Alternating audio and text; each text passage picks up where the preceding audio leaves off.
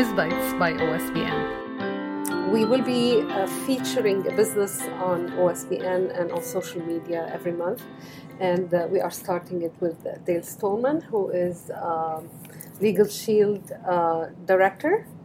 And uh, uh, she's been with Legal Shield for a long while, so we will be learning from her experience and we will be hearing more about what she does.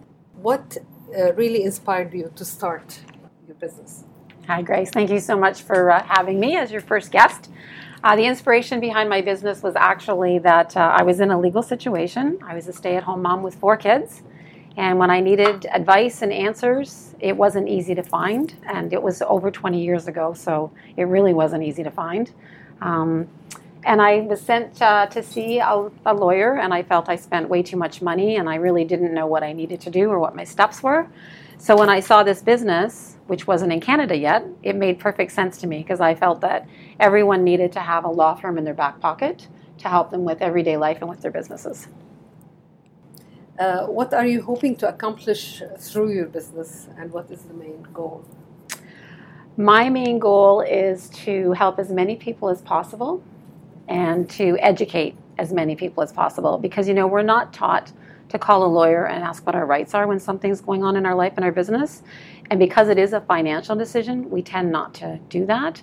And this way, for a flat monthly fee, everybody can have their own law firm and have uh, great advice and lots of other things.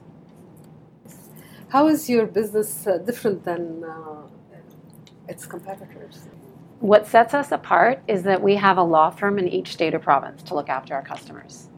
And I didn't talk about this, but we also offer an identity theft protection plan. And what sets us apart with that is that we monitor all your pieces of identification and your, and your emails and stuff.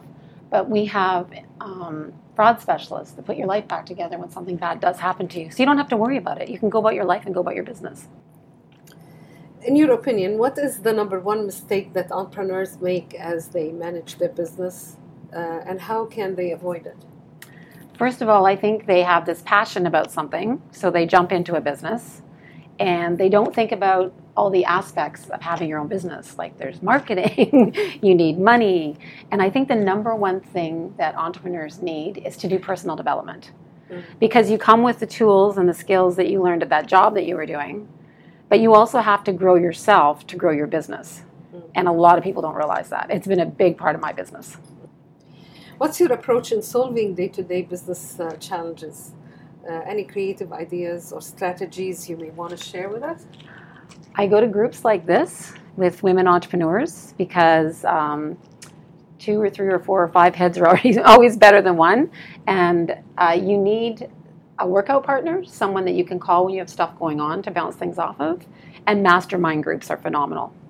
So you can start a mastermind group, and it doesn't have to be the same business that you're in. It actually works better if you're all in different businesses. What is your biggest strength, and what's your weakness? Uh, my biggest strength is that I really like people, and I like to get to know them. I think that's what it is. My weakness is I'm too trusting.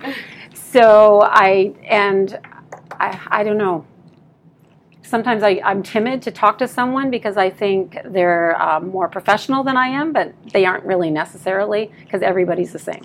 Yes. How far do you see yourself attached to your business? I always say to people that I bleed Legal Shield because it's always a part of you, right? Because what I do is very personal if it, it has to do with a family or an individual. So it's just, it's always forefront in my mind. So I think that's probably my answer to that question. Okay. Uh, in what way does your value system influence your business, or does it at all? It's actually the basis of my business. I have this thing about honesty and integrity. And if you aren't honest with me, you're no longer going to be my friend, or you know, I'll kind of just get you off my radar. And it's the basis of my business. So I get upset if somebody does something that I don't feel is honest or with, done with integrity and uh, it's just always been there for me. It's been, I've been like this my entire life. yeah. uh, if you were offered a grant that will provide you with a franchise business, what franchise business would you choose?